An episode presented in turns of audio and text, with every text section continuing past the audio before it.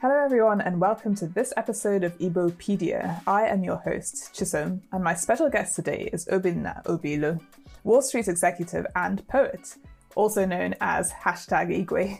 He is a graduate of the University of Pennsylvania and he has an MBA from Wharton. Obinna is on the board of the Wharton Black MBA Association, and he is also a board member of the Nigerian Healthcare Foundation.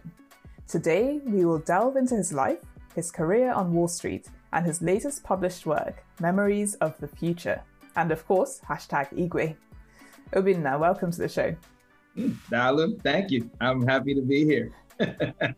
it's great to have you on, and I'm really excited because we haven't had someone on the show who is a Wall Street executive and a poet. So I'm sure we'll have lots of good things to discuss now. Uh, well, I, I, listen, this is season two, right? So this is that now now we get you know season two we can go into duality. So I, am happy to be here as as the first of my kind. Perfect. So let's kick off with a bit about you. Which part of Ibo land are you from? And also i know someone has told me that you have just made a trip to the region. So tell us a bit more about that. Sure. Or i'm from uh Umucheze in Obolo, which is in Isiala Mbano, uh, Imo State, Nigeria. So uh, that's where my family is from uh, in the east, you know, Okigwe North uh, zone uh, for for anybody who's into uh, lo- local local politics in uh, in Nigeria. And you are on the board of the Nigerian Healthcare Foundation. So tell us a bit more about the work of the foundation and what the foundation does to support healthcare in Nigeria, and how did this come about? Sure. So the Nigerian Healthcare Foundation (NHF) was founded 20 years ago by my father, Dr. Levinas Obilo. He actually went back to Nigeria and really just seeing the overwhelming amount of need on the ground, decided that he wanted to put something in place uh, to be able to uh, affect change. So the organization is a mission-based organization that's recognized by um, uh, the United Nations as an NGO. We do medical mission work and provide uh, healthcare re- healthcare resources as well as other palliatives uh, to the most needy populations in Nigeria. Um, this past year, given the limitations with COVID, we weren't able to do a medical mission uh, like we have for you know countless years in a row. Uh, so what we were able to try to do was raise funds uh, to give supplies on the ground, palliatives uh, to to local communities. You know, you know, obviously with the restrictions that were put in place by the government. There are a lot of different needs that are being created by um, this this vacuum, one on the healthcare side, but also just in terms of the welfare front. Uh, and so we were able, even this past uh, Christmas season, to provide food for 10 different local communities. That's excellent and such a worthy cause. I'll touch on it at the end, but um, I will ask you how, if anyone's interested in the NHF how to get in touch if they want to donate, how to get in touch. But we'll save that good stuff okay. for the end of this podcast. You, as I mentioned earlier, you are a poet, um, and I'd like to understand a bit where did your passion for writing come from? Interesting. So I want to say that I started writing when I was four or five. I used to have a blue notebook where I wrote just anything, um, different words, uh, the capitals of of all the countries in the world and all the states in the United States. Uh, my mom and I used to play a game like where we would just spell words. You know, I think we had a, a thesaurus or a dictionary and would just see words and, and spell them. You know, so I always had a close affinity for books and writing. You know, that passion was nurtured from a very young age. You know, I, I think I, I, got into writing poetry uh, and spoken word poetry at a much later date, which was in college. And uh, it was spurred by, um, you know, a number of conversations, and we can go into it, but a number of conversations with friends who really encouraged me and, and, and pointed me in the, in the direction of, of spoken word as an avenue for me to be able to express myself and express my thoughts. You know, I'm, I'm thankful that, that I actually took heed of it and that, you know, what I've shared thus far in my life have been things that have resonated with people. So, in line with trying to find out a bit more about you, I have a small game to play. Um, this is called Desert Island Recommendations. here's a scenario for you. You are stuck on a desert island in the middle of nowhere, um, but you're allowed to take a couple of things with you. First topic is books. Which books would you take with you on this desert island? Okay, so I'm on a desert island. Now, being on a desert island as opposed to being somewhere else uh, may impact which books I would bring with me, but uh, I'll, I'll focus on books that are amongst my favorites. Uh, so I would likely bring 1984 by George Orwell. Uh, it is the book I've read the most amount of times. Uh, and it, it uh, you know, even though it's a, it's, it's a bit dysto, it's, it's well, it's very dystopian. Um, you know, there, there's something in the message uh, about being able to to still challenge thinking in the way that the world presents around us that I've always resonated with. Uh, and so I guess you know if I'm stuck on a desert island, I, I would definitely want to challenge my mind to think about ways to get off the island. uh, so that's one that's one book. Um, you know, there's a number of books by this author, but I will I will stick with uh, Slaughterhouse Five by Kurt Vonnegut. You know, a number of books I always found interesting, extremely quirky, and really enjoy his writing. And, and, and Slaughterhouse Five, which is actually not a very long book, but is one that I I gravitated towards and and really enjoyed uh, reading. And then let's see, a third book. I'm going to turn around and look at my bookshelf and see if I can be informed uh, by any of the writers that are there. Uh, yes, and a toss up. I'm gonna go. I'm gonna go with uh, "Things Fall Apart" by Chinua Achebe. Well, actually, no, no, no. Sorry, I, I, I retract that statement. I'm gonna go with "No Longer at Ease" by Chinua Achebe. Okay. Good. At least it's still Chinua Achebe. When yes. you retracted it, I was worried. Yes. You'd, yes. no, no, no. We're not from... changing the author. You know, and it's very interesting the reason why because I think you know many people read uh, "Things Fall Apart," and for a number of people, that's maybe their only introduction or at least their touch point to to Igbo culture and and and and, and the old vestiges of, of Igbo culture in particular.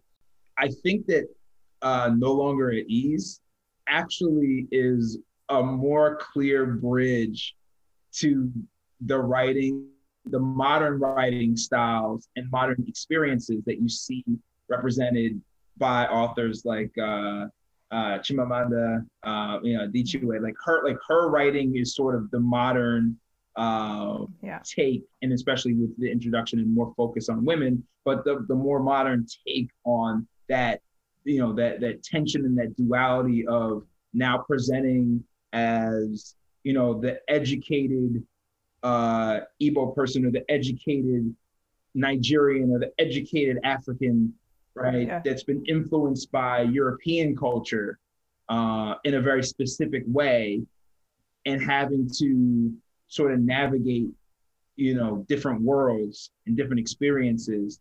Uh, and I've always resonated with that book in, in, in a very nuanced way. I think being a first generation American uh, a Nigerian American of Nigerian heritage, of Igbo heritage, um, and and really having that tension of you know where do you belong in the world, uh, and so no longer at ease always spoke to that uh, in a very very specific uh, and cogent way, and of course Chinua Achebe is, is one of the the great treasures uh, in in uh, in all of, of literature, let alone African, Nigerian, and, and Igbo literature. On your music playlist, you are allowed three tracks. What would you put on that playlist? Okay. Or if it's too hard to say the tracks, the artists that you like. Oh, I, okay. You know what? Awesome. Because if I get art- artists, I can I can I have a lot more leeway with artists yeah. than I do with um with having to pick specific tracks. So, and this is actually going to be pretty easy from my standpoint. So, uh, we're going to need OutKast. Yes, very yeah. good choice. Yeah. So, and, and I don't have to pick a track, and this this is awesome. So we can get the whole we can get the whole OutKast catalog. Now, What's your favorite OutKast track, there? Just out of interest. My favorite OutKast song uh, is "Liberation," um, and it is by a hair. It is by a hair my favorite Outcast track, just just above "SpottieOttieDopaliscious," which is also on Aquemini.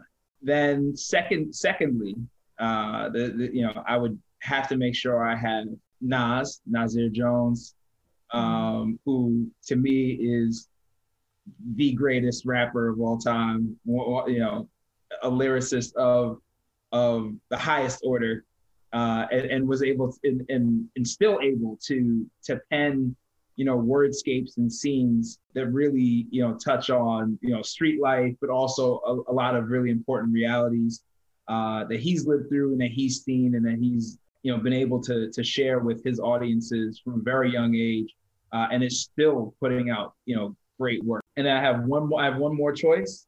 So yeah.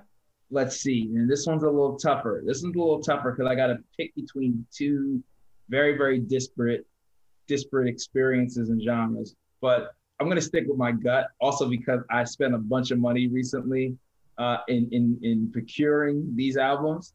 Uh, there's still there are actually vinyl records that have not shown up yet. Oh. That's another matter. Uh, Sade. Sade. Oh. We're gonna we're gonna go with Sade. I, I recently uh, purchased uh, all six vinyl albums from uh, from from from Sade. I'm still waiting for for for these records to show up uh, which is fine also because I, I I need to purchase a record player. I don't I don't I don't have a rec I don't have a vinyl record player, but I I was uh you know I, am I'm, I'm enthralled. I'm excited to to, to have these uh to have these records because they you know uh, I I think you know Sade the person the artist the singer the band presents a lot of uh moodscapes and, and so it's like R&B but it's even more than that it's just mm. it's music that you know, I think that if you know, depending on on on how I'm feeling on, on this uh, on on this on this desert island, I, I would I would like to have you know songs from Sade to to help me get by on the especially in those tough days, those tough days on the island. I like that combination, a trio of Outkast, Nas, and Sade. Great choices. So, what is hashtag Igwe? So, hashtag Igwe, very simply, is I like to use a lot of hashtags.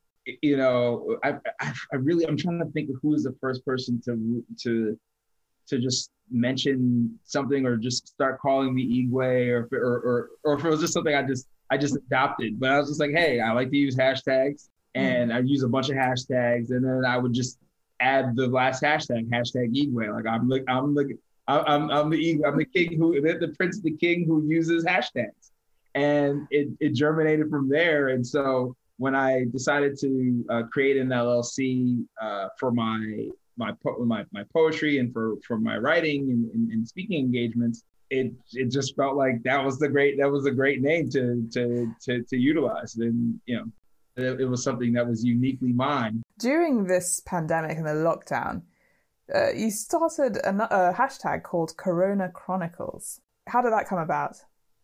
I'm trying to remember. It was March 14th, March 13th. We were in the office. They called us into a meeting room and said, just given the concerns around the growing concerns around COVID, we're going to ask people to start working from home. And you know, I, you know, I live in in New Jersey. I live in Jersey City, and I was commuting into the city. Uh, anybody who knows the commuting, particularly in the Northeast corridor into New York, you know, there's a lot of different people that come into the city and and traffic through the city day to day. You know, rich, poor, indifferent. Many people are, are riding the train. Uh, it is the most efficient way to move around, and as a result, you just have many, many touch points with many people that you do not know at all. And and a and a uh, a virus like COVID, um, you know, that we were getting to know and really still getting to know you know, there's just it just created a lot of uncertainty. And so, you know, from that very that very first day, you know, I just started writing down some thoughts and sharing them on social media. I think it was more of a uh, of an involuntary thing on my part to, to begin with. I just said, you know, I'm going to use a hashtag to track this. And so I just called it the Corona Chronicles. And and I would you know, share messages on, you know, not every day, but I would tag which day I was along the sort of uh, home quarantine, uh, isolation journey, and would, you know, you know, when I put the message out, you know, it was part of the Corona Chronicles series. Uh, it it just sort of it, it started as just you know something I was doing, and then a number of people started reaching out to me and would say stuff like, "Hey, when's the next Corona Chronicles gonna come out?" Or, you know, I really like what you're doing. I'm really interested in hearing and seeing more. I'd love to support this. And it was just something I was, again, just doing because I felt I, I, I had a comfort level in it. And then, you know, over time, it actually grew into something where I was like, okay, well, you know, I should really think about what is it that I can do with this series. Um, you know, you know, is this, you know, what, you know, you know, what do I have here? And you know, given some prior writing and, and information I had, I was able to put this all together you know the, the book that I I put out and published in in September of of last year. Yes, and that book is Memories of the Future, which I think is just a fantastic name. I love it. What or who is your inspiration for this work? Me. uh, the, and the reason why I say that is is because even when I first envisioned it, I actually first envisioned writing this book back in 2005 or six. My hope was always to make the book more personal. Mm. And and in doing so, to tap into some truths that I felt were going to be um, were going to resonate more with people. And so I wanted to make sure that I tried to frame myself more in the writing, you know, and for a number of reasons, I actually went away from writing the book and then in the midst of this Corona Chronicles and that I was doing, you know, a lot of the writing I was doing at first and the things I was sharing were observational first, you know, and I think that's how we all felt about being in this pandemic COVID environment. We were just watching what's going on around us and just commenting on the things that were going around us. I think many people had the thought that, okay, this will pass very quickly. Our government or whomever is going to get a handle on this, and we'll get to go back to life as it was. And then after some bit of time, I don't know, everybody, I'm sure it was different for them, whether it was some weeks or some months, you start to realize, okay, no, this is very different. And then, you know, you're just in a state of trying to come to terms and understanding what's going on.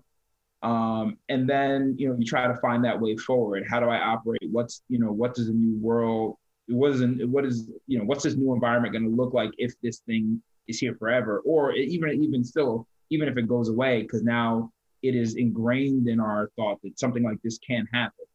Um, mm-hmm. And then I think on top of it, you had the greater challenges that were presenting um, that were particularly impacting Black people and, and communities of color in terms of healthcare disparities that were being seen in terms of outcomes related to COVID, um, disparities that were being seen in terms of employment, where Black and Brown people were losing their jobs at much higher rates, were already in jobs that were going to be more susceptible to being lost in, a, in, an environment where we couldn't interact with each other uh, as well. Um, living in homes that were more cramped, uh, and thus, you know, creating environments where a virus like this could spread and impact people more and more negatively. Um, and then you had, you know, social and racial uh, uh, injustices that were happening uh, at the same time. You know, obviously the, the, the flashpoint of, of the murder of George Floyd, uh, Breonna Taylor, and you know a litany of other things that were happening. I think everybody was at home realizing that you know we're we're in a place of reckoning. So we need to not only do we need to understand a new reality as it relates to um, uh, COVID, but I think you know, people are understanding we need a new reality as it relates to, you know, how we navigate and appreciate each other in this world. Um, and so, you know, I, I started invoking a lot of that through my own prism uh, in the in in the writing. And, and one of the things, and this was something uh, one of my cousins had mentioned when I put together the manuscript initially, was that um, you know I touched on a number of things that in in his mind uh, actually aligned quite a bit with some writing that I had done, you know, 12, 13, 14, 15, 16 years ago that, that I wanted to incorporate in, in, in my next published work. And so it was very interesting that even though, um, you know, the book that I put out is specifically grounded in the moment of of a pandemic, global pandemic, and you can tell because there are specific references to us being in this state. You know, in the way that I've introduced other ideas that I've spoken about previously and written about, you know, some time ago, and also thinking about what the future looks like previously as well as now, that there is, you know, something that that is, you know, bigger than just, you know, where we were. So um, you know, the succinct way I would put it is that, you know, the, it, you know, I, I presented a book that is that is in a in a moment, but it's not of that moment. And one poem in the book, which I love because it's, it's so raw and heartfelt, is called Untitled Love Poem Number Two. Can you read this for us? Uh, sure. Once, you asked me to write you poetry, blind to the fact that ever since we've met, I've been searching for the words to feel my way through the labyrinth I called us. So I started to pen words for you that would sing like infants at the crack of life Figured that if my tenor and diction scaled to the peak of Everest, carved your pain into my history like palm prints, that you couldn't help but be swayed by the willpower of my convictions. I even attempted to sketch you a bow that would reach into the vortex of your stares and pluck carnations from the brown tinted glint of your left iris, but I had to restrain myself. You see, poetry doesn't manifest itself through reality, Poems are born through temptations and yearnings, green like nascent gardens, sprouting from ideas planted in heartbeats and nurtured with hope and conjecture. So today there will be no poetry for you. Instead, there was only the broken silence I kept buried in my throat for eight years, along with the warped sound of your name etched into my retinas and the look of courage I finally found to let the truth unravel from my tongue. Once there was a time when I would have stretched my possibilities for you like a parabola searching for heaven. A time when your footfalls could force my stomach to stutter step and pause like a lunar eclipse.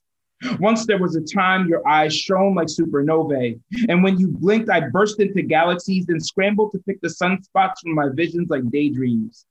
There was a time when your face used to make my cheeks refract like prisms, begging me to embrace your waist with my laughter, echoing in the hollows of thunderclaps, a time when I would have flown halfway across my mind to watch your essence twitch over my synapses and play tag with my memories. But today, there will be no poetry for you.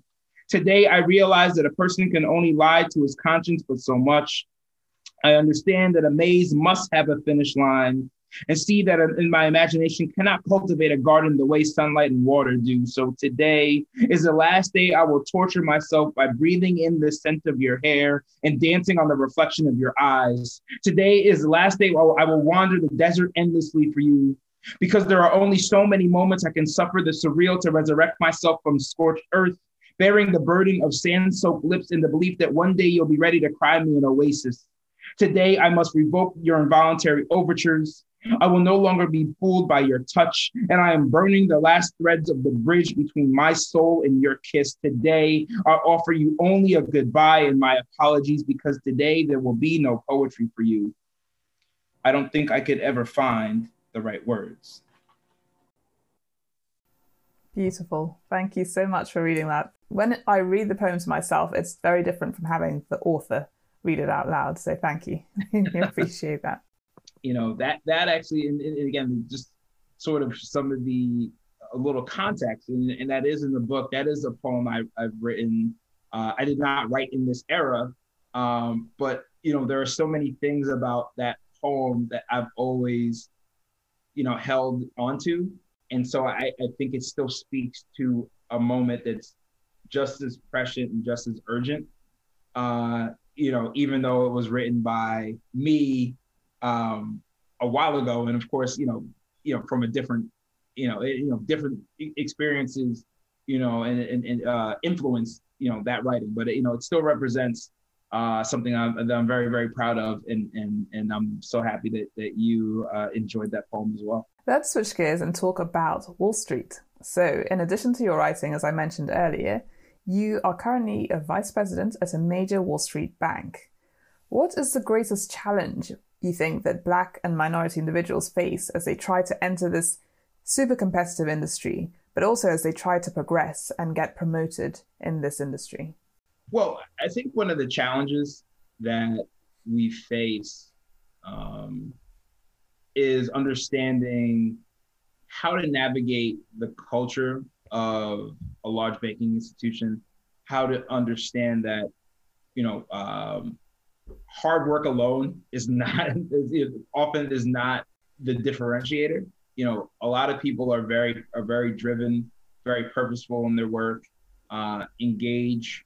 But I think what you need to do, um, and, and I think people are doing it more. But you know, I, I think what, what needs to happen is people need to understand that you know you need advocates. That's the one of the most critical things that I would say for any person at any at any stage in their career to understand uh, who their advocates are and to make sure that, they, that, there's continual communication with and alignment with those advocates. Um, you know, people who are going to champion your career uh, and, and, and provide you honest feedback, opportunities where they see that you can grow, whether it's just in terms of your immediate role another opportunity, you know, other opportunities that can present themselves to say, hey, this is something you can add to your toolkit. This is another role that will give you more exposure uh, to people who are senior, who are going to see your work, your work ethic, and, and, see the value that you're bringing to the organization, um, and also to understand. You know, I, I, think one of the things that's important, and something I've, I've experienced in my own career, is not just to look for advocates and um, and, and to have them, but also to understand within you know uh, you know where you are in, in, in your career, where you are in whichever role you're in.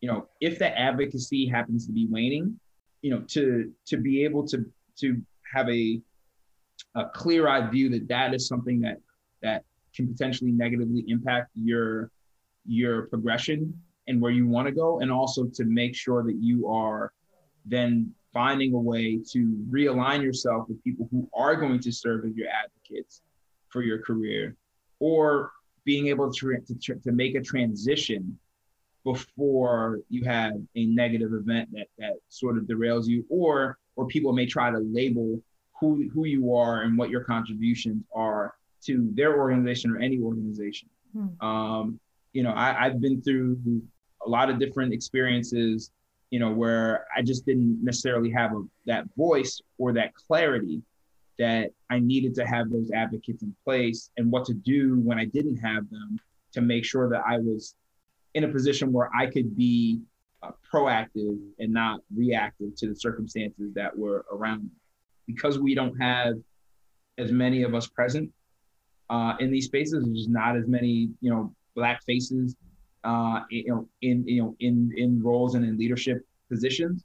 You know, sometimes people are looking. You know, they identify with some folks. Maybe they look at them. Maybe they can see their younger self in that person, mm-hmm.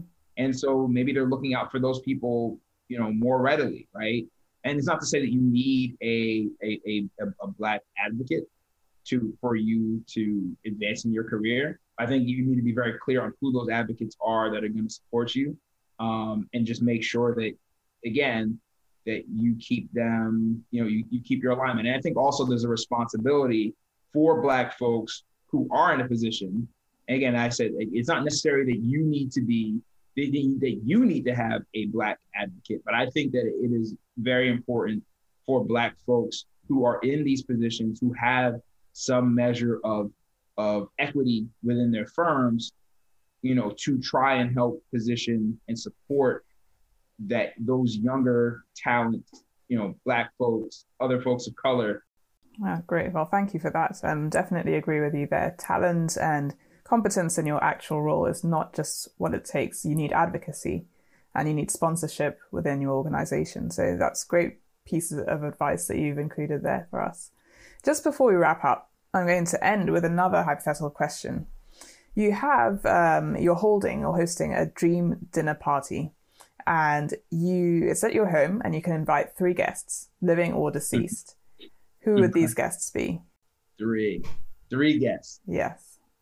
Living or deceased. So first one uh, on my list of guests would be uh, Nnamdi Azikiwe. Uh, I'd be very interested as one of the the the forefathers of modern Nigeria, uh, to get his take on current Nigeria. I would love, I would love to hear from you know from him and, and, and see, you know, what he thought would be some some ways that, you know, in the context of all of Nigeria, maybe even, you know, mm.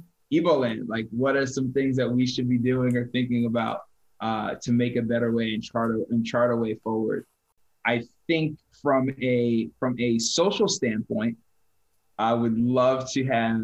Uh, I had to think about this. There were a couple of people who are who who were on the list, but I, I think I'm gonna I'm gonna stick I'm gonna stick with with the, the person who, who jumped in my head first. Richard Pryor was one of the great comedians, hmm. uh, arguably the greatest comedian, uh, stand-up comedian uh, in in history you know, and now we can sort of make the argument whether it's him or or, or Dave Chappelle who who uh, yeah. who who sort of holds that crown. But uh, you know, he was uninhibited, and you know, he he told it like it was. He, you know, you know, crazy stories, a lot of different experiences, positive and negative, but he was never afraid to share uh, his life on stage and left an indelible legacy uh, that all stand-up comedians um, you know, adhere to. And, and I, have always had a, a, a, an interest in stand-up comedy, and so I would love to to to hear and speak to someone who I'm sure would have,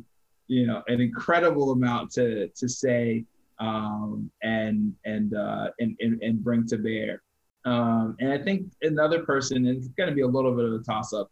Uh, I would say my uh, my grandmother on my mom's side um, cause I never got to meet her. Mm. I would love to to to have a chance to to sit with her and and hear about like my mom growing up as a kid, um, you know, and and and uh, you know her take and just kind of see um, her influence uh, as as it's shown through and, and and and my mom's side of the family and, and through my mom. Yeah, I also I also didn't get to meet my uh, my paternal grandfather. Okay uh, as well. He, he but he he passed away when my uh, when my dad was, was was still very young. Um, so you know he he'd be he'd also be someone I, I I'd, I'd like to invite to dinner if I if I had an extra chair. Yeah, I'm sure you'd be able to. Fantastic. Well, thank you for joining us today on the Ebopedia podcast. Your latest book, as mentioned, is called Memories of the Future, and this was released last year. Where can listeners go to find out more about your book? Where can they buy the book? And where can they get in touch with you via social media?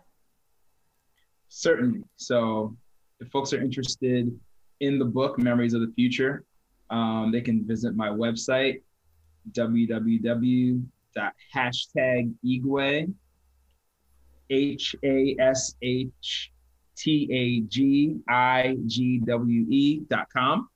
Um, you can also connect with me on social media my uh, personal uh, Instagram handle is uh, at RSB the goat. And I also have an Instagram handle for poetry uh, at hashtag Igwe. Fantastic. Um, so, uh, you know, those are ways that you can connect with me on, uh, you know, uh, as it relates to the to the book and learn more about speaking engagements or just, you know, thoughts that I have to share on on various matters, things that are going on uh, in the world, um, uh, things that are happening in my family, or things that you know, you know, things on on the charity front. And I guess as it relates to uh, charity, um, uh, the Nigerian Healthcare Foundation, I'm very active uh, in supporting. Um, we have our website, which is www.nhfinc.org